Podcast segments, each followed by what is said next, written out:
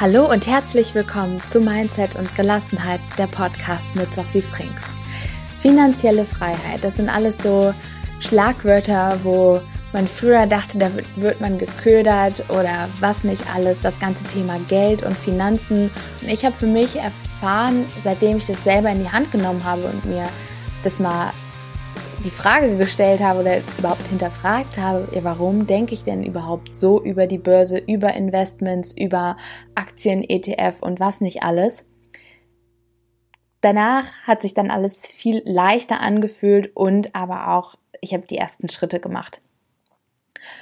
Ich spreche heute mit Frank über genau diese Themen und vorab der Disclaimer, der notwendig ist, und zwar, mein höchster Wert ist Freiheit, unter anderem auch finanziell, aber eben auch von der Verantwortung her.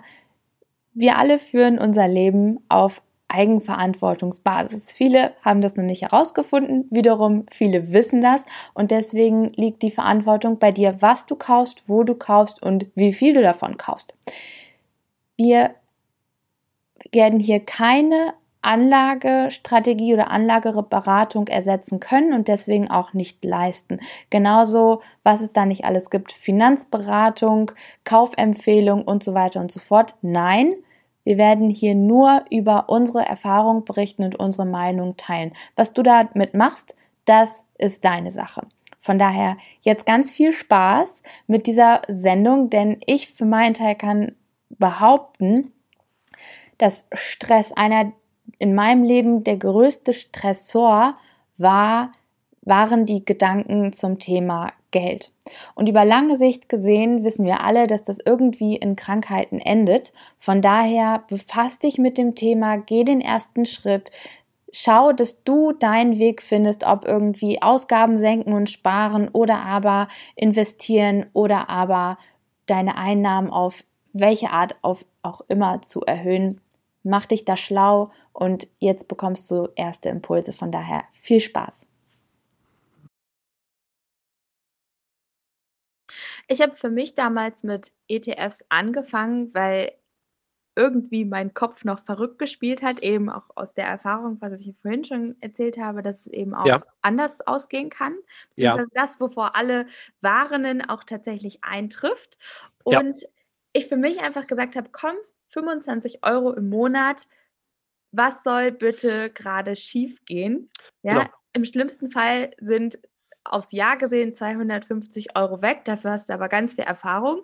Und auf der anderen Seite, ich habe mir mit wirklich einmal mich hingesetzt und überlegt, so, welche sind es, warum und wieso und auch ja. von den Kosten her und was sind das für Branchen und kann ich mich da auch selber mit identifizieren. Habe auf Einrichten, also kaufen geklickt und dann gesagt, so, und jetzt lege ich das weg und war auch selber ganz fasziniert, als Frank mich dann gelobt hat. Es ist runtergegangen wie Öl.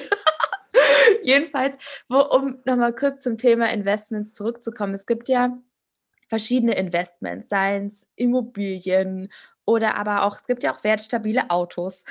Die gibt es ja, ja auch. absolut. Es gibt auch wertstabile Kunst oder Weine oder genau. jetzt komme ich gerade gar nicht mehr so auf die klassischen. Ich glaube, die klassischen sind halt tatsächlich Immobilien als Investments, dann gibt es ja Aktienfonds, ETFs, Sparbücher, Gold, Sparpläne, ne? Gold, äh, Silber, die richtig Edelmetalle. Genau. Schmuck, Diamanten, was muss ich kurz noch überlegen? Genossenschaftsanteile, Unternehmensanteile, also was von Investments. Und ich muss halt für mich sagen, ich habe alles abgewogen und mhm. dann irgendwo gesagt, eine Immobilie kommt für mich aktuell nicht in Frage. Es ist, da ist einfach die Hemmschwelle zu groß. Ja. Und so diese Rechnung für mich, würde ich jetzt irgendeinen Kredit aufnehmen für, sagen wir mal, irgendeine Einzimmerwohnung in Hannover für 60, 80, 100.000 Euro, 120.000 Euro oder Zweizimmerwohnung, wie auch immer. Mhm. Ich habe da einfach nicht diese, diesen Hebel gesehen beziehungsweise der Aufwand mit Notar, Besichtigung. Ich kenne mich im Immobilienbereich null aus. Null. Wirklich. Ja. Und habe dann für mich gesagt, hey, das ist mit den ETFs so einfach. Ich verstehe den Broker, ich kann genau. mich dazu einlesen, ich verstehe das gesamtwirtschaftlich und es sind halt mit 25 Euro einfach mal auf Start und einfach lernen und einfach mal machen und ins Rollen kommen. Wenn ich mir jetzt heute überlege, im August, glaube ich, war das, oder irgendwie so im Herbst, Spätherbst, dass ich jetzt einfach mal angefangen habe, sodass da jetzt einfach mal ja, dann mhm. 150 Euro zusammengekommen sind. Ja, mhm. die wären halt sonst irgendwo anders gelandet, ne? Irgendwie gut essen gehen kannst ja nicht, aber ja, richtig. Bei irgendwas wären sie gelandet und so habe ich einfach gesagt, jetzt mache ich das. Das war für mich der Grund auch für ETFs. Und jetzt Find gehen wir mal rein. Super. Ich habe da, ja, danke. Es war einfach, ich habe auch so viel gehört eben auch, ne, es gibt ja die, was du ja angesprochen hast, die YouTuber, die Blogger und immer wieder, ja. immer wieder kam das in mein Leben. Aber du musst es einfach selber machen. Ja, von, genau. von den anderen anhören bringt es dich nicht weiter. Ich habe auf jeden Fall einmal, den werde ich auch in die Shownotes packen. Wie gesagt, ich kann niemandem garantieren, wie genial der ist. Ich habe es aufgrund der Kosten. Einmal ist es der X-Trackers Eurostocks 50 UCITS ETF und soweit ich weiß, ist es der Gesundheits-ETF, glaube ich, oder ist es der andere? Also das ist auf jeden Fall einer, in den, in, das habe ich auch gelernt, dass es heißt, dass man in etwas investiert ist. Genau. habe ich sonst, ich dachte immer nur, es heißt, ich investiere da rein. Nein, man ist investiert, also ich bin in den investiert und jetzt kommen wir einfach mal zu deinen zwei. Lass uns teilhaben, was deine ja. ETFs sind. Gerne. Ich habe zwei ETFs mitgebracht. Äh, dazu muss ich sagen, äh, neben der Arbeit äh, studiere ich gerade noch an einer Fernuniversität äh, Digital Business. Das ist ein Studiengang, der sich mit dem Thema Digitalisierung beschäftigt. Also genau das, über das immer alle reden, ja auch gerade in der, seit der Corona-Zeit eben Digitalisierung, Digitalisierung. Ähm, und ich habe diese beiden ETFs mal mitgebracht, die ich bespare. Das eine ist iShares Digitalization. Dieser ETF beschäftigt sich mit Unternehmen in Industrie- und auch Schwellenländern, die sich mit digital ausgerichteten Dienstleistungen beschäftigen, die ihr Geschäftsmodell darin haben und die eben diversifiziert in, ähm, ja, in diese Technologien investieren und auch ja, ihren Kunden wiederum zur Verfügung stellen. Das ist halt auch was Schönes an ETFs, dass es nie in ein Unternehmen geht, sondern immer in mehrere. Ne? Genau. Das geht in diese verschiedenen Unternehmen eben rein. Das ist diese breite Streuung. Ähm, auch ein, ein, schönes Zitat von der Beate Sander, die leider ja im letzten Jahr äh, verstorben ist, äh, die gesagt hat, breit gestreut ist nie bereut. Ja, und so ist es auch. Die Unternehmen, die ich jetzt in diesem ETF Digitalization drin habe. Ich stelle mal kurz ein paar vor und nenne mal ein paar. Äh, mit Sicherheit ist das ein oder andere dabei, was deine Zuhörer kennen. Pinterest ist dabei, Spotify ist dabei, PayPal ist dabei, Twitter ist mit drin. Square hat vielleicht der eine oder andere auch schon mal gehört. Die äh, bauen für den Mittelstand so kleine Kästchen. Daraus ist dieser Name auch entstanden, wo mhm. ich mit ja, bargeldloser Zahlung im Laden bezahlen kann und die sich ah, selber okay. mit, mhm. ähm, mit Zahlungsdienstleistungen eben beschäftigen. Dann habe ich Mercanto Libre in dem ETF mit drin. Das ist ein Unternehmen, was äh, nicht jeder kennen wird. Das ist ein, ja, kann man sagen, eine Art Amazon für Südamerika. Mhm. Ähm, dann habe ich hier Ätien drin, das ist ein auch ein ähm, ja, Unternehmen, was sich mit Finanzdienstleistungen beschäftigt und eben digitale Zahlungsabwicklungen ähm, vornimmt. Etsy habe ich noch mit drin. Das ist ein Portal, das, das kennt vielleicht der ein oder andere ja, wo ich dann so Kunst. Die eine oder äh, andere Frau auf jeden Fall. Die eine oder andere Frau. Also ich muss gestehen, auf dem Portal habe ich mich jetzt noch nicht bewegt, aber ich äh, weiß grundsätzlich, was es ist. Also äh, dieses Portal, wo man eben dort diese ja Kunsthandwerke. Kunsthandwerke eben, die äh, eigens geschaffen wurden, kaufen kann. Genau. Das sind eben so die Top Ten Positionen. FedEx ist noch mit drin und ja, Twitter kennt, denke ich, auch jeder. Also das sind eben Unternehmen aus diesem Bereich, die sich mit digitalen Sachen beschäftigen. Es gibt noch viele, viele Positionen mehr. Wenn jetzt einer sagt, ach Mensch, warum ist denn da Amazon nicht mit drin? Die, sind auch mit drin, kommen aber an einer späteren Stelle, wo die Gewichtung jetzt nicht ganz so hoch ist. Ähm, Netflix äh, ist zum Beispiel auch mit drin. Also da habe ich wirklich viele gängige Unternehmen aus, zum Beispiel auch dem täglichen Alltag aus, die ich benutze. Und ja, das ist eben der Digitalisierungs-ETF. Und mit dem bin ich eben seit vielen äh, Jahren dabei, hier etwas äh, anzusparen. Und ja, der ist einer meiner Favoriten, deswegen habe ich den mitgebracht. Also du schaust auf jeden Fall raus, wer ist in, welche Unternehmen sind in den Top 10 Positionen und worauf achtest du noch? Ich achte zum Beispiel darauf, ist es ein ETF, der ähm, erstmal sparplanfähig ist. Ich bin so ein mhm, Sparplan-Fan, ja. wie gesagt, ähm, da gucke ich natürlich nach dann gucke ich nach, ist das ein ETF, der nicht so hohe Gebühren hat. Jetzt habe ich hier einen ETF rausgesucht, der mit 0,4 Prozent zugegeben teurer ist als die anderen, ein bisschen. Es gibt auch noch teurere, also ich bewege mich da irgendwo so im Mittelfeld. Aber es ist so, der bildet eben genau das ab, was ich haben möchte. Und dann möchte ich auch diesen Preis dann, Anführungsstrichen, gerne bezahlen. Und es ist so, ich habe bisher keinen besseren gefunden. Es gibt verschiedene Digitalisierungs-ETFs, aber ich habe bisher keinen besseren gefunden. Deswegen ist das meiner. Und ich schaue darauf, sind diese Aktien zum Beispiel physisch, werden die gekauft oder werden die mit Tauschgeschäften gehandelt? In diesem Fall ist es so, dass die eben physisch auch in diesem ETF mit drin sind. Ich schaue auch, dass ich nicht alle ETFs bei einem Anbieter habe, auch so ein bisschen streue, auch mal bei mhm. verschiedenen Anbietern. Den, den zweiten, den ich gleich habe, der kommt von FanEck. Und ja, das sind so die, Dinge, auf die ich erstmal gucke. Ist das ein ETF, der eben sparplanfähig ist? Ja, ist das ein ETF, der genau die Unternehmen eben bespart oder investiert, die, die ich hier haben möchte? Und das ist hier der Fall. Mhm. mhm. Genau, das ist so zu, zu diesem ETF zu sagen. Und ja, wie gesagt, sind insgesamt 165 Positionen. Das sind jetzt so Top 10 Positionen, die ich hier mhm. genannt habe. Und man kann die genauen Listen immer auch beim, beim Fondsanbieter direkt, in dem Fall ist es iShares, das sind Produkte von BlackRock, nochmal nachschauen, wo man alles auch en Detail sehen kann und gucken kann, Mensch, welche Positionen sind denn da eigentlich drin? Also in dem Sinne ja auch so eine Kritik, ich kaufe die Katze im Sack, ich weiß ja gar nicht, was da drin ist nee, das ist nicht so. Ich kann das schon regelmäßig sehen und kann auch sehen, welche Aktien hier gekauft werden von diesem Anbieter, von dem Voranbieter. Ja, ich glaube auch einfach, dass durch diese Immobilienblase viele Menschen zu Recht so ein gesundes Misstrauen entwickelt haben. Muss halt auch gut, ich war dann noch sehr jung, ich kann da jetzt vielleicht nicht so mitreden, nur was ich immer so gehört habe, von wegen, ja, ja die Leute haben Dinge unterschrieben, von denen sie, die sie nicht selbst durchdrungen haben, sondern weil ihnen das jemand gesagt hat, ja, komm, hier macht es.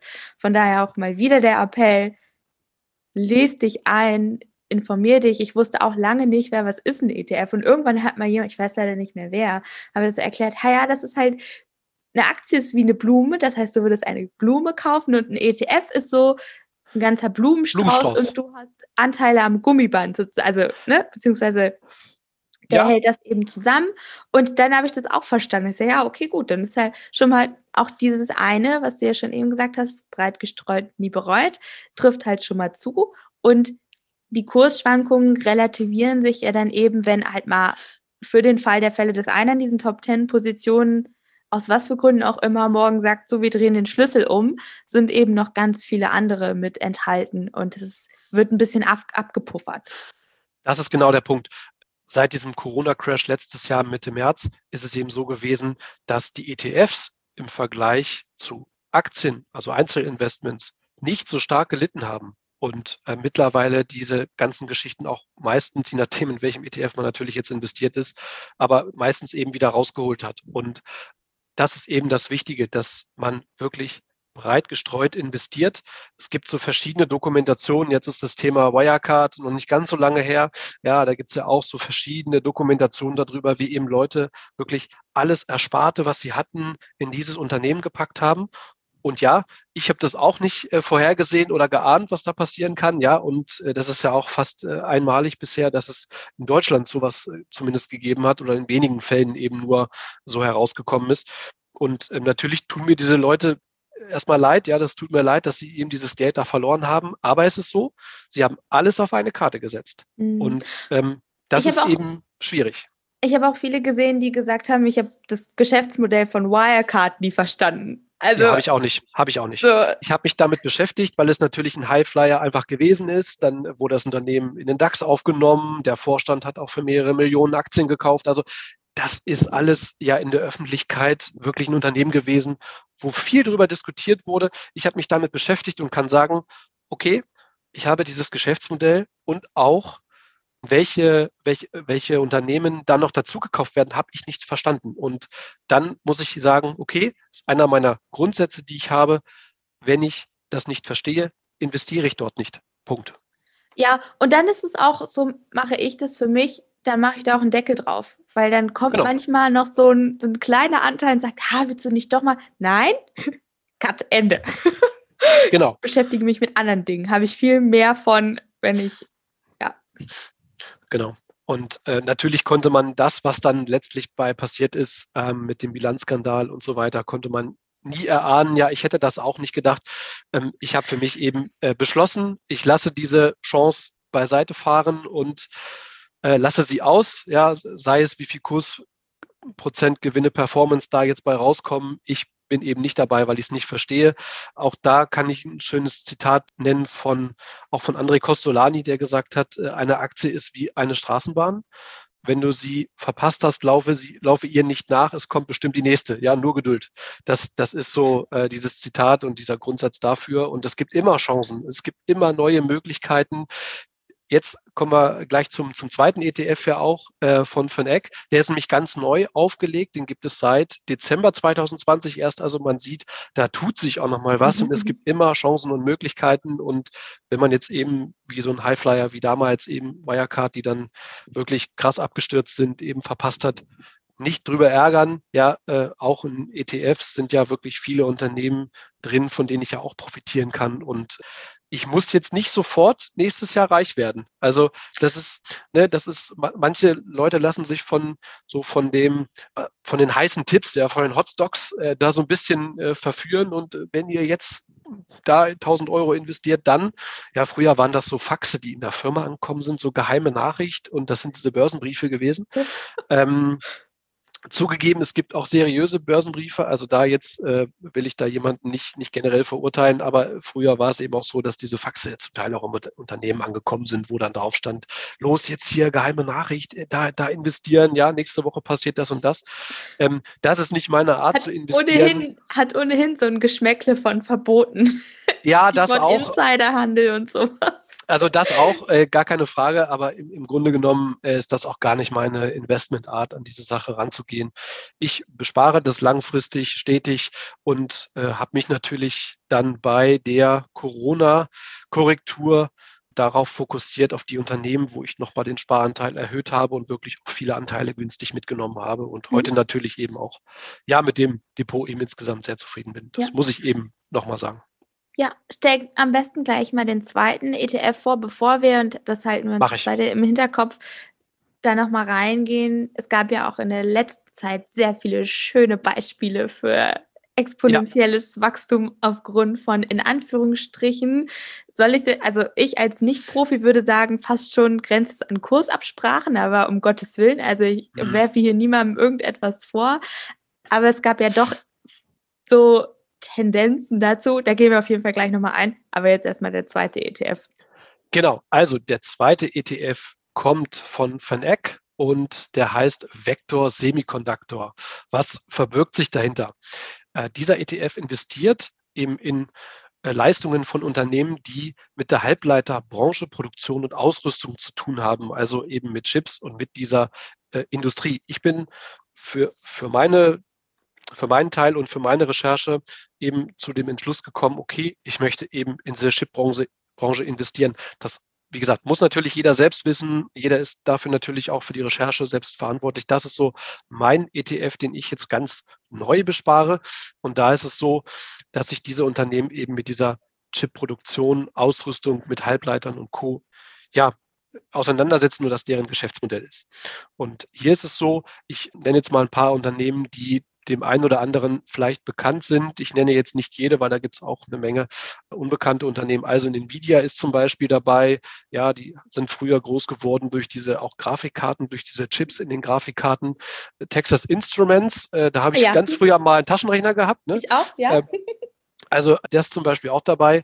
Dann ist zum Beispiel ähm, AMD dabei oder AMD, wie sie heißen, und Intel sind also eben Chip-Hersteller oder auch äh, Chip-Designer dabei. Und man, man liest das gerade relativ häufig. Ja, die Automobilindustrie hatte das ja neulich auch von der Politik gefordert, sich dort einzusetzen, dass sie jetzt eben wieder mehr beliefert werden, weil es gibt zum Teil Engpässe bei dieser Chip-Produktion.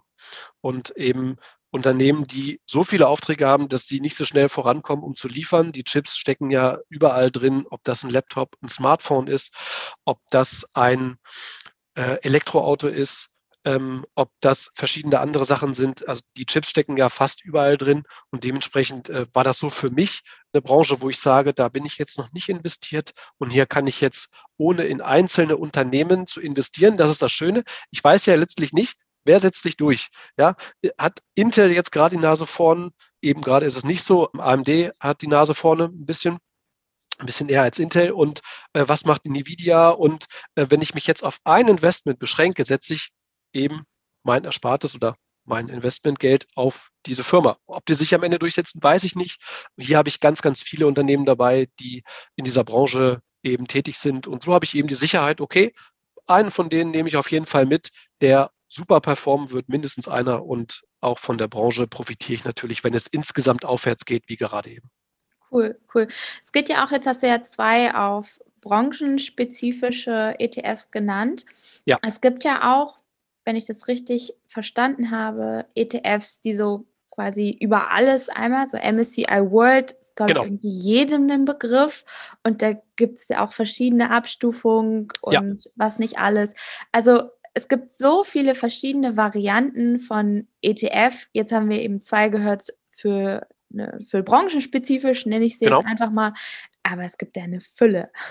Also. Genau, also die MSCI World und äh, MSCI ähm, Emerging Markets sind ETFs, das ist für mich ein äh, Grundinvestment, ein Basisinvestment. Ja, das habe ich für mich eben so beschlossen. In diesem MSCI World sind äh, 1200 Unternehmen drin, die wirklich auch jeder kennt, äh, ja, vom, vom täglichen Gebrauch. Und in den Emerging Markets ist es eben so, dass das Schwellenländer sind, in die ich dort speziell investiere. Das heißt eben äh, China, äh, Brasilien, Russland, äh, Indien und mich da ein bisschen breiter aufstelle. Es gibt auch einen ETF, der, der ist ein All-Country World, also der investiert, der bringt diese beiden ETFs, die ich gerade genannt habe, zusammen, MSCI World und Emerging Markets. Das muss aber auch jeder eben für sich wissen. Ich habe sie getrennt an der Stelle und es ist für mich ein Basisinvestment, das ich eben für mich so gewählt habe. Mhm, mhm. Cool, cool. Wir sind ja eingangs schon darauf eingegangen, langfristig investieren und auch schauen, ja. dass es perspektivisch einfach äh, nach vorne, also nach geradeaus geht. Du hast ja auch ganz klar gesagt, du hast so ein, so ein Fable für Digitalisierung und deswegen auch das mit den Chips und mit den ja. Online-Unternehmen, nenne ich es jetzt einfach mal so. Ja, genau. Jetzt hm. haben wir ja schon einige Dinge erlebt. So in den letzten zwei Monaten ist ja schon viel passiert. Vielleicht nehmen ja, wir noch mal ein bisschen, nehmen wir noch mal die letzten sechs Monate, dann haben wir auch die Tesla-Aktie mit drin, die von jetzt auf gleich nach oben ja. geschossen ist. Ja. Und vielleicht kannst du da noch mal was zu sagen, weil ich muss halt ganz ehrlich, ganz ehrlich gestehen, ja. ich habe ein Musterdepot laufen, wo ich mir immer erstmal Dinge anschaue und so, wie läuft es, wie entwickeln die sich. Hm? Ich hatte gerade Stichwort, ich will mal sagen GameStar, aber es ist GameStop. Ich weiß nicht GameStop. warum. GameStop mhm. war ja auch gerade so ein Highlight. Und natürlich auch, wie heißt das? Dieses ein, die, also eine Kryptowährung, haben wir vorhin vergessen. Man Bitcoin. kann auch Krypt, nee, Dodge, Dodge. Ach, Dogecoin, ja. Dogecoin, ja. Genau. Auch jetzt sagen, so Leute, das ist das nächste Bitcoin, investiert da rein. Mhm. Hm, ja, auch Kryptowährung muss jeder für sich entscheiden, ob man ja. das macht, ob man es nicht macht, wie man es macht. Aber jedenfalls, ich habe mich wirklich erwischt, obwohl die gar nicht in meinem Musterdepot war. Ich habe geglaubt, sie wären im Musterdepot. So, ach Mist, jetzt habe ich das verpasst, diesen Anstieg, wo irgendwie von, was, haben, was war das, 300 Prozent oder was in ja. einem Tag? Ja, Keine äh, also, Ahnung, aber also so in einer Phase. Mhm. Genau, richtig, ja. Also, Wie siehst du das? Fangen wir doch mal bei GameStop an.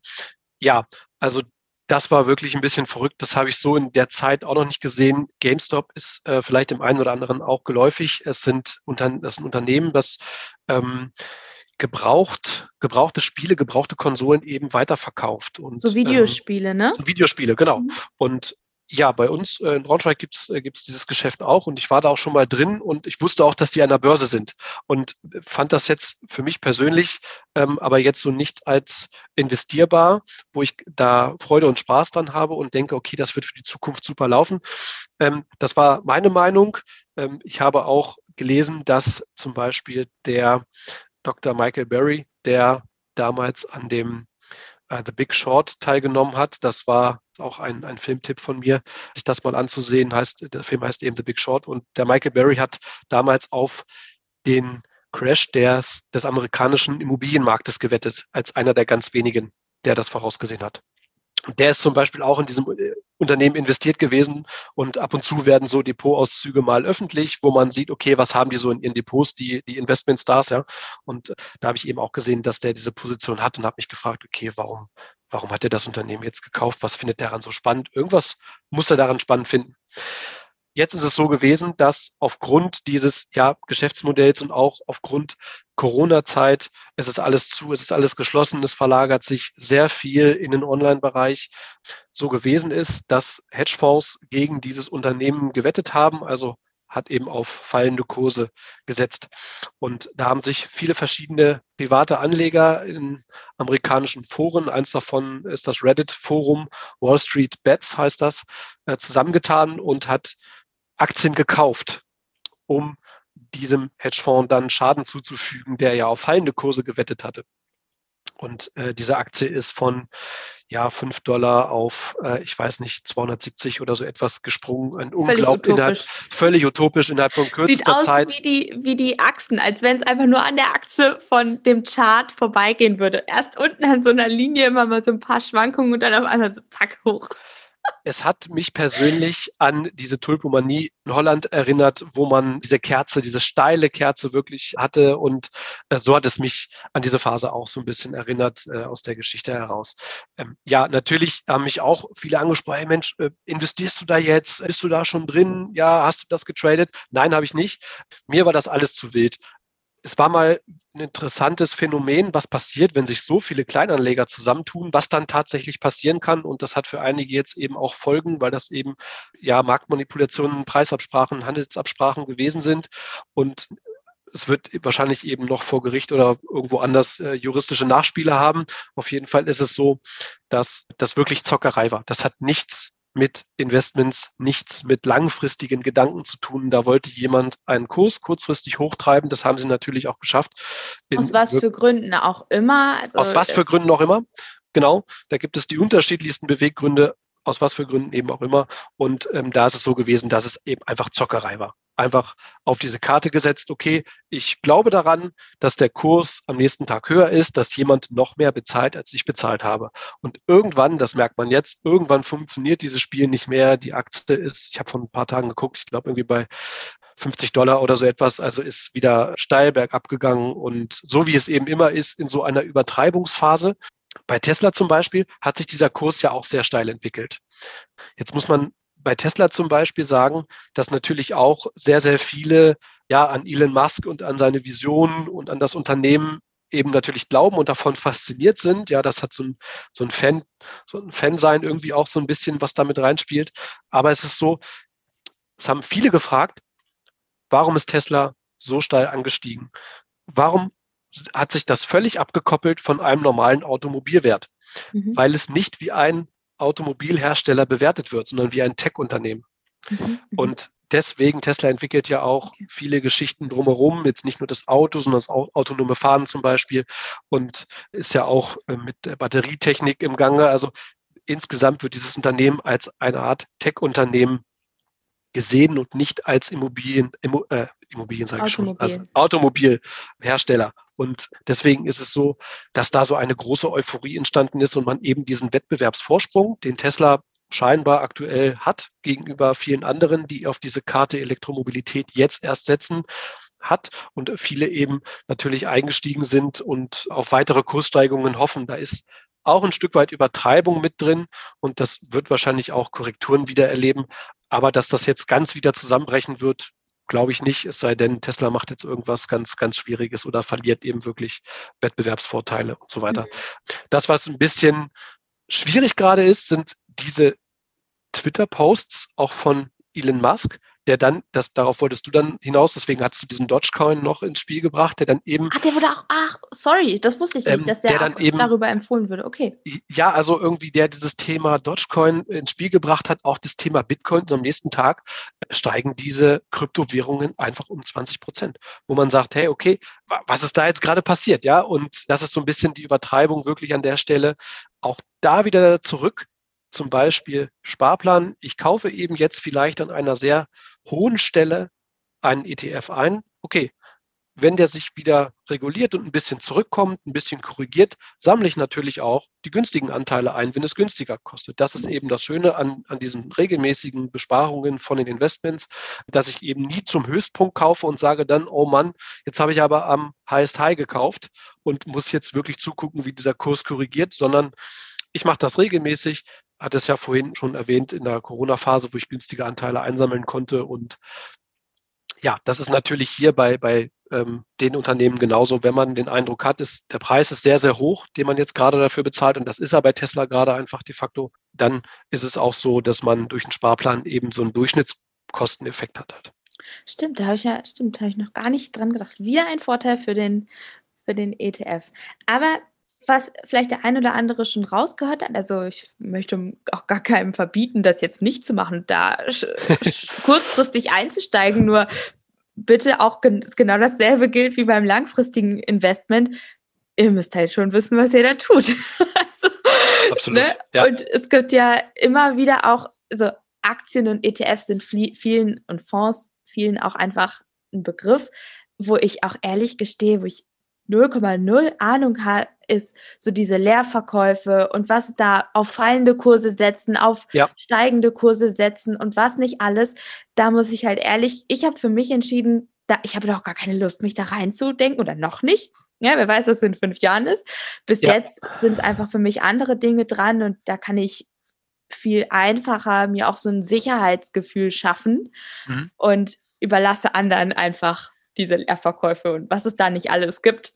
Völlig richtig. Genau so muss man das machen. Man beschäftigt sich mit seinem Kompetenzbereich. Äh, Warren Buffett äh, nennt das immer Circle of Competence, wo man also so verschiedene Bereiche hat, mit denen man sich gut auskennt. Und wenn man das erweitern möchte, dann schiebt man sozusagen diesen Rahmen weiter nach außen oder diesen Kreis weiter nach außen und dann beschäftigt man sich eben mit diesen Dingen.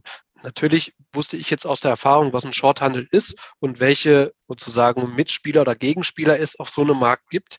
Auf der anderen Seite ist es so, ich selber betreibe keinen Shorthandel und das kann eben auch nach hinten losgehen, wenn sich so eine Wette dann mal gegen einen entwickelt. Äh, und da sind schon viele böse auf die Nase gefallen.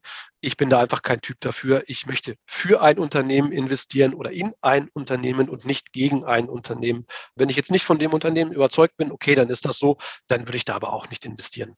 Hm. Hm. Ja. Total spannende Sache. Auch Aktien und ETFs sind natürlich nicht der heilige Gral. Keine Frage. Ja, wenn, es gibt Leute, die finden, finden sich super gerne in Immobilien rein oder was ist ja. Krypto-affine Freunde, kenne ich auch. Und einfach jeder für sich den Weg finden. Genau. Und genau. Jetzt hast du ja einen Instagram-Kanal erstellt und beziehungsweise du sprichst ja auch von einem Blog. Was genau. ist da, was erwartet den Hörer auf deinem Kanal? Ja, den Instagram-Kanal habe ich im Dezember 2020 gestartet, also noch gar nicht so lange her, und habe meine Idee umgesetzt, die ich schon länger geplant hatte, nämlich dieses Wissen, was ich so ähm, gesammelt habe über die Zeit, einfach auch weiterzugeben und es einfach rüberbringe und versuche eben Leute darüber zu motivieren, dass sie auch sich um das Thema Altersvorsorge kümmern, dass sie sich um Investments kümmern. Ob das jetzt ein Aktienfonds, ob das von mir aus ein ETF oder Einzelinvestments sind, das äh, lassen wir jetzt mal außen vor. Aber auf jeden Fall sich damit beschäftigen und Überhaupt damit auch erstmal mit dem Thema Geld wahrscheinlich, ne? Weil das ist ja auch genau. ein super sensibles Thema in unserer Gesellschaft und da genau. steckt echt viel drin. Ja, da steckt wirklich viel mehr drin, als man am ersten Moment denkt. Ich habe mit so einer Serie gestartet, weil das gerade zum Neujahr war, habe ich das Ganze ähm, Neujahrsputz für dein Girokonto getauft und ja, also kein Frühjahrsputz, sondern eben ein Neujahrsputz und habe mal beschrieben, wie ich damals mein Konto aufgeräumt habe, um so auch Platz zu schaffen. Weil ich habe mich natürlich auch gefragt damals, okay, wie viel kannst du investieren? Nämlich genau mit diesem Hintergrund, es nachher nämlich nicht verkaufen zu müssen, wenn mal irgendetwas finanziell, ja, an finanziellen Bedarfen besteht, wenn jetzt irgendwas kaputt geht oder ich irgendwas neu anschaffen muss. Ja, gerne genommen. Äh, Kolbenfresser, Motorschaden, alles äh, Inspektionen generell, also äh, immer gerne genommen. Und da gibt es äh, viele Dinge, die einem dann auf die Füße fallen können, so wie es eben immer ist. Es kommt alles dann, wenn man es nicht gebrauchen kann. Und jetzt ist es eben so, dass ich damals überlegt habe, Mensch, wie kann man das vernünftig zusammenbauen und habe dann so eine kleine Serie, Instagram-Serie erstellt, wo man diesen Weg so nachvollziehen kann. Wie habe ich angefangen? Mit welchen Dingen habe ich begonnen. Ich habe zum Beispiel Kontoauszüge damals äh, von, von sechs Monaten genommen, habe einfach mal geguckt, okay, was gehen da für Abbuchungen runter, für was bezahlst du Geld, wo gibt es noch Verträge, die da abgebucht werden, die du unter Umständen entweder gar nicht mehr brauchst oder so in dem Umfang gar nicht mehr nutzt. Und das habe ich da in so einer Serie dargestellt. Und ja, das kann man da also in dem Fall sich nochmal gerne ansehen und natürlich eben aktuelle Tagesdinge, die so in, in Börsen Bereich ablaufen, habe ich dann meistens so als Story, dass ich teile und eben zweimal die Woche, wo ich äh, eine Story schreibe über verschiedene Themen, über Geld und äh, wie man sparen kann, welche Möglichkeiten es gibt, ohne jetzt groß auf, auf Qualität oder etwas verzichten zu müssen. Ja, aber einfach sich bewusst zu sein, okay, das gibt's auch günstiger für die gleiche Qualität. Und da bin ich einfach ein großer Freund davon, das zu das, das, das transparent darzustellen und ähm, hoffentlich auch einfach, dass da jeder etwas auch mit anfangen kann. Ja. Sehr cool. Sehr cool. Wenn man jetzt noch ein bisschen tiefer ins Thema einsteigen kann, also deinen Instagram-Account, den verlinke ich auch auf jeden Fall, dass man gerne. da bei dir vorbeischaut und natürlich auch gerne Folgen klickt, weil deine Stories mit den schon den einen oder anderen Nutzen auch für mich rausgezogen. allein das, das mit mich. dem, allein auch, Achtung, wieder Werbung, Wikifolio, Port, also dem Portfolio, äh, Transparenz, wie kann man das nennen? Also allein das fand ich auch schon cool, um da so ein, einfach so die ersten Schritte zu gehen und deinem Nervensystem zu, zu signalisieren, alles gut, wir sterben ja. nicht. Nur weil wir jetzt mal das Handelsblatt aufschlagen oder keine Ahnung, was es jetzt Financial Times Deutschland oder was es da auch immer jetzt für Nachrichten gibt, um sich diese Aktienkurse mal anzuschauen. Und das war auch schon sehr cool. Jetzt hast du auch gesagt, du gibt es ein paar Büchertipps und auch eine Filmempfehlung. Die haben wir ja gerade schon gehört, The Big Short. Genau. Habe ich genau. selber noch nicht geschaut, aber es kommt auf die Liste. Und was für Bücher? Wenn es eins wurde mir nämlich auch empfohlen, das hast du ja schon mitgebracht. Erzähl mal. Ja, also ich habe drei Bücher mitgebracht und das erste kommt von der Börsen-Oma, wie man sie genannt hat. Beate Sander heißt Börsenführerschein wo eben erstmal so Dinge erklärt werden, was ist ein Index, wie setzt sich das zusammen, ja, wie sind die Unternehmen so gestrickt, wie kaufe ich dann, was muss ich an der Börse noch beachten, wo gibt es, welche Börsenplätze gibt es? Und so weiter. Also richtig wie so ein Führerschein kann man sagen. Und äh, das fand ich eben ganz toll, auch wenn man gerade so einsteigt. Du hast es vorhin schon richtig gesagt, man hat eine Fülle von Informationen und man kriegt sehr, sehr viele Inhalte präsentiert. Jetzt ist die Frage, welche sucht man sich dann aus? Und, ähm, und welche ich glaube ich? Und welche glaube ich auch, selbstverständlich, klar. Und hier ist es eben so, das Buch fand ich äh, sehr toll und ja, Beate Sander mochte ich einfach auch sehr, muss ich sagen. Das zweite Buch, was ich mitgebracht habe, ist vom ETF-Papst, wie man ihn nennt, nämlich Dr. Gerd Kommer, souverän investieren, ist zum Thema ETFs. Und ähm, das fand ich eben auch sehr toll und einfach beschrieben. Wenn man sich mit, mit dem Thema ETFs beschäftigen möchte, wenn man dort starten möchte, finde ich das ein tolles Buch und er erklärt das eben auch sehr, sehr einfach und plausibel, finde ich. Ja, auch bei mir im Bücherregal. Das habe ich auch gelesen. Ja, und das kann ich, kann ich ihm jedem auch äh, erstmal nur ans Herz legen. Dann habe ich noch ein ganz anderes Buch mitgebracht. Das heißt Das Tao des Warren Buffett. Der Warren Buffett geht so als einer der ja, langfristigen Investoren, Buy-and-Hold-Anleger, der kauft dann äh, Unternehmen, wo viele sagen so, was macht er da jetzt? Ne? Wieso kauft er jetzt ausgerechnet das? Und dieses Unternehmen entwickelt sich dann wirklich vier, fünf Jahre später zum Top-Unternehmen, ist mit Top-Produkten am Markt, wo man denkt, ja, er hat es irgendwo hervorgesehen oder äh, eben für sich herausgefunden, dass es eben für mich so eines der Vorbilder an der Börse und das Tau des Warren Buffett, da sind Sprüche von ihm drin. Und zu diesen Sprüchen gibt es dann auch ähm, eine Geschichte.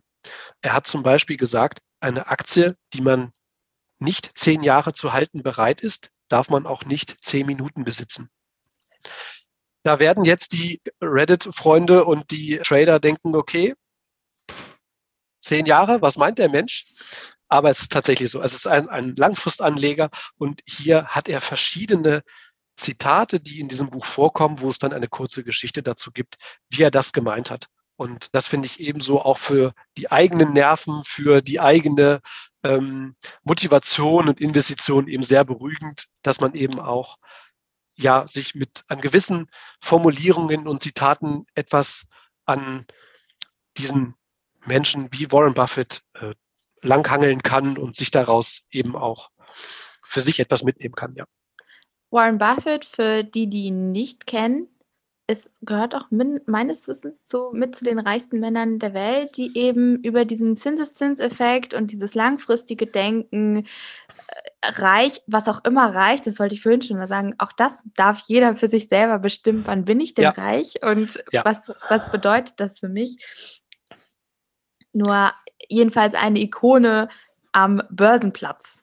Ja, also Genau, also eine absolute Ikone. Ohne ähm, jemals mit ihm selbst persönlich gesprochen zu haben. das habe ich, das habe ich leider auch noch nicht. Würde das gerne wirklich mal machen, dass ich nach Omaha fliege zur Hauptversammlung von Berkshire Hathaway. Das ist die Aktiengesellschaft, wo Warren Buffett eben dort äh, im Vorstand ist, das Unternehmen auch so geschaffen hat, wie es jetzt gerade ist. Er hat das eben umgebaut zu einem Investment-Vehikel, was in unglaublich viele Unternehmen investiert ist, die zum Teil auch gar nicht an der Börse sind sind.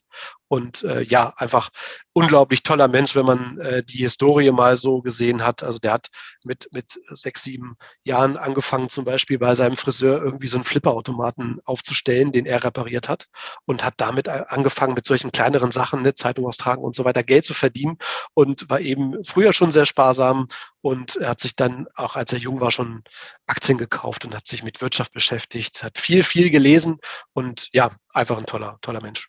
Ja, sehr, sehr cool. Also für jeden auf jeden Fall was dabei. Jetzt habe ich abschließend noch eine Frage, die ist mir eben gerade gekommen. Wir haben aber schon Los geht's. das äh, dran, also ein bisschen angehalten. Und zwar Stichwort Money Mindset. Jetzt kam ja. halt auch die Krise und ich habe für mich die Erfahrung gemacht, dass ich früher, wenn ich jetzt einfach mal so zurückblicke, wo ich mich auch gar nicht so damit beschäftigt habe, sehr leicht auch ja, Panik ist zu weit gesagt, aber auch so in Unsicherheit begeben habe.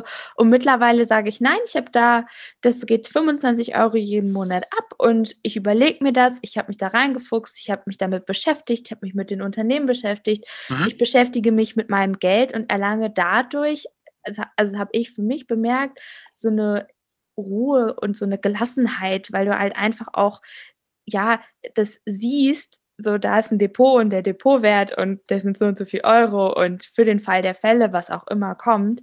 Ja. Wie hast du das für dich wahrgenommen? Würdest du auch sagen, dass du, seitdem du deine Finanzen in die Hand genommen hast, so sagt man das ja auch gerne, mhm. so eine Ruhe oder Gelassenheit wahrnimmst oder vielleicht auch was ganz anderes? Wie ist es da bei dir? Ja, es ist eine Bestätigung dafür, dass man das selbst alleine schaffen kann, dass wenn man sich damit beschäftigt, in welchem zeitlichen Umfang auch, auch immer, ja, wie viele Bücher man liest und so weiter. Aber man selbst, wenn man sich in so ein Thema reinarbeitet, sich einen Wohlfühlfaktor oder auch einfach so eine Stressfreiheit schaffen kann. Also, äh, wie gesagt, damals Corona-Crash, März 2020 war es so, es haben viele gesagt, Verkauf, verkaufen, verkaufen. Ich, ich lasse meine Sparpläne laufen, gehe da ganz locker ran. Natürlich habe ich auch komisch geguckt, als die Kurse da gefallen sind, als Bitcoins Gold verkauft wurden, als äh, viele Aktien eben verkauft wurden. Natürlich war das am Anfang auch ein komisches Gefühl. Aber im Endeffekt weiß man ja, man hat sich damit beschäftigt, man ist breit gestreut, investiert. Da gibt es viele Unternehmen, die auch nach der Krise eben natürlich noch existieren werden, ein funktionierendes Geschäfts Geschäftsmodell haben. Und ich persönlich bin einfach gelassen in dem Zuge, weil ich mich jetzt um meine Altersvorsorge gekümmert habe. Ich habe natürlich immer noch selbst mal, wie jetzt, auch, ne? selbst auch, genau. Ich habe natürlich mit so einem Van Eck ETF, der jetzt eben, den ich vorhin vorgestellt hatte, der kurzfristig jetzt im Dezember erst rausgekommen ist, natürlich ab und zu Neuheiten, die ich mit einbaue, wo ich mal eine Sparplanrate erhöhe oder senke. Das habe ich natürlich, aber ich erhöhe stetig meine Sparquote und auch die, die Sparpläne. Und ich weiß, ich habe mich darum gekümmert, das funktioniert, das läuft. Äh, ich habe auch gute und funktionierende Broker, wo ich eben täglich reingucken kann, die verfügbar sind. Ob das jetzt übers Handy ist, ob es über eine Webplattform ist, ist völlig egal.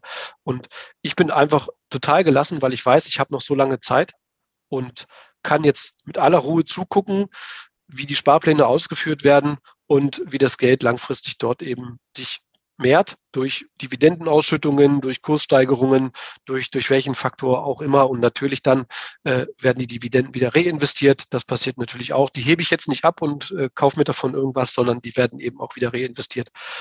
Und so habe ich eben so mein Investment insgesamt zusammengestellt mit, mit langfristigen Investitionen breit gestreut in viele Branchen.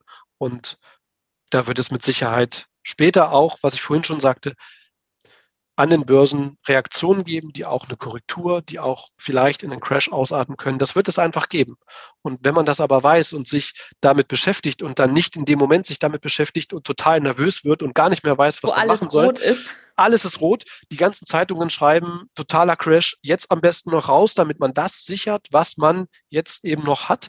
Ähm, davon nicht beeindrucken lassen, selber sich angucken, was habe ich für Investments, muss ich vielleicht an der einen oder anderen Stelle umstellen oder gibt es vielleicht einen neuen ETF, der günstiger ist. Ja, da wird es in der Zukunft immer Dinge geben, die man noch anpassen kann.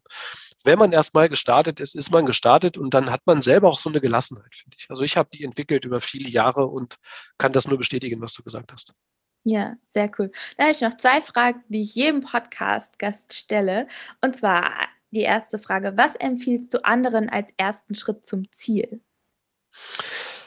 Als ersten Schritt zum Ziel ist erstmal zu schauen, das äh, verweist so ein bisschen auf die Instagram-Story und auf den Neujahrsputz, erstmal zu gucken, wo bin ich eigentlich, welche Möglichkeiten habe ich? Und was sind meine Interessen, worin möchte ich investieren was verstehe ich auch, wo habe ich ein gutes Gefühl dabei. Es bringt ja nichts, wenn ich jetzt mir irgendein Buch kaufe oder eine Zeitschrift kaufe, da wird etwas vorgestellt und ich folge dieser Empfehlung, ich fühle mich aber eigentlich total unwohl damit und weiß ja. gar nicht was. Das, das bringt es dann letztlich nicht und da entwickelt man auch keine Gelassenheit, sondern da hat man dann innerlich vielleicht noch was, die Bestätigung, oh Gott, ich kann das ja alles gar nicht und wäre ich mal bloß, hätte ich das bloß nicht gemacht, das bringt es dann auch nicht. Erstmal ganz in Ruhe schauen, ich habe in dem Fall sechs Monatskontoauszüge genommen. Ja, das kann auch jeder machen, wie er möchte natürlich, aber wirklich viel aufgeräumt, viel optimiert und einfach geschaut, welche Sparmöglichkeiten habe ich, um dann zu investieren. Das, das ist so der erste Schritt und sich eben auch regelmäßig Ziele machen. Also ich habe so eine Angewohnheit, ich schreibe mir Ziele einmal im Jahr am Jahresende auf, was möchte ich im nächsten Jahr erreichen. Und das manifestiere ich und schreibe das für mich auf. Und dadurch habe ich so einen Vertrag mit mir selbst gemacht. Und man glaubt gar nicht, was das für eine Kraft hat, was das für ein Mindset für sich selber entwickelt. Ich habe gedacht, okay, setzt du dir jetzt die Ziele zu hoch oder zu niedrig oder ja, am Anfang muss man dafür vielleicht auch ein Gefühl entwickeln letztlich ähm, setze dir größere Ziele, ja, also nimm dir ein größeres Ziel eher vor und dann passieren Dinge, die du vielleicht vorher gar nicht vorhergesehen hast, aber die spielen dir in die Karten und dann auf einmal läuft das von, von, von sich. Das ist in Anführungsstrichen ein Selbstläufer. Und das ist toll zu sehen, wie sowas funktionieren kann. Und Ziele zu setzen ist, finde ich, ganz, ganz wichtig und das kann ich auch jedem erstmal empfehlen. Sehr schön. Und was würdest du deinem zehnjährigen Ich heute mit all deinem Wissen auf den Weg geben? okay, das ist, eine, das ist wirklich eine gute Frage. Dem würde ich mit auf den Weg geben. Spare schon viel eher in Aktien und ETFs. Ich bin damals an äh, vielen Stellen vielleicht auch ein bisschen lockerer mit Geld umgegangen, wie das in der Jugend manchmal so ist, ja, wo man mal eher in einen Club geht oder sich irgendeine Videokonsole kauft äh, oder ein teures äh, Auto vielleicht, was man äh, oder ja, was man einfach Dinge, die man nicht so braucht und lieber ein bisschen ruhiger mehr Geld zurücklegen und dann dann sparen über Aktien und ETFs. Sehr cool. Vor allen Dingen, was ich gerade noch hinzufügen wollte, Dinge zu kaufen, weil man sie cool findet, ist das eine, aber Dinge zu kaufen, um andere zu imponieren, weil ja. man, man will sie eigentlich gar nicht haben, ist ja. wirklich, finde ich, rausgeschmissenes Geld, aber auch das ist nur meine Bewertung. Absolut, finde ich, finde ich aber auch. Das würde ich meinem zehnjährigen Ich auf den Weg geben und ja, dann das, das umsetzen. Ja. Sehr schön. So, wir haben schon drüber gesprochen, wie findet man zu dir? Am besten über den Instagram-Kanal, richtig? Genau, ich heiße dort Finanzen mit Frankie, das ist der Username und ähm, da habe ich auch in meiner Bio nochmal verschiedene Links geteilt zu dem Blog, ähm, den ich dort gerade aufgebaut habe und viele Dinge mehr. Also würde mich freuen, wenn ihr vorbeischaut. Sehr, sehr cool. Sehr schön. Ich danke dir so sehr. Wir, die Zeit ist einfach geflogen. Es ist so mitgefühlt das längste Interview, aber es ist einfach wahrscheinlich auch rausgekommen, mein absolutes Lieblingsthema Geld, sich damit zu beschäftigen, Wirtschaft, welche Unternehmen und es hat mich so gefreut. dass du dir die Zeit genommen hast, dass du hier dein Wissen geteilt hast und Gerne. herzlichen Dank. Vielen, ja, vielen Dank. Vielen Dank. Vielen Dank auch nochmal für die Einladung, dass ich hier sein durfte. Und ja, war ein ganz toller Podcast. Hat mir auch sehr viel Spaß gemacht. Dankeschön. Was für ein tolles Interview. Ich hoffe, es hat dir genauso gefallen wie mir. Ich liebe es einfach so sehr für dich, Folgen einzusprechen und Gäste zu interviewen. Du kannst mir super gerne dein Feedback zum Podcast in den Bewertungen hinterlassen und überhaupt den Podcast bewerten. Das hilft mir einfach, dass es noch mehr Menschen erreicht. Empfiehl ihn auch gerne, vielleicht einzelne Folgen in deinem Bekanntenkreis an andere Unternehmer und Unternehmerinnen damit auch sie mehr Leichtigkeit im Arbeitsalltag erfahren können. Und wenn du Lust hast, tiefer mit mir zu arbeiten, dann komm auf jeden Fall auf mich zu, indem du mir eine E-Mail schreibst oder aber über Social Media in Kontakt mit mir kommst. Du kannst dann auch gerne mal auf meiner Website vorbeischauen, www.sophiefrings.de slash shop. Dort findest du alle Informationen, was du bei mir kaufen kannst, um mehr Gelassenheit und Leichtigkeit in deinen Arbeitsalltag und in deine Unternehmensführung zu bringen. Und ja, lass es mich einfach gerne wissen. Ich freue mich, wie gesagt, von dir zu hören und wünsche dir jetzt alles Gute.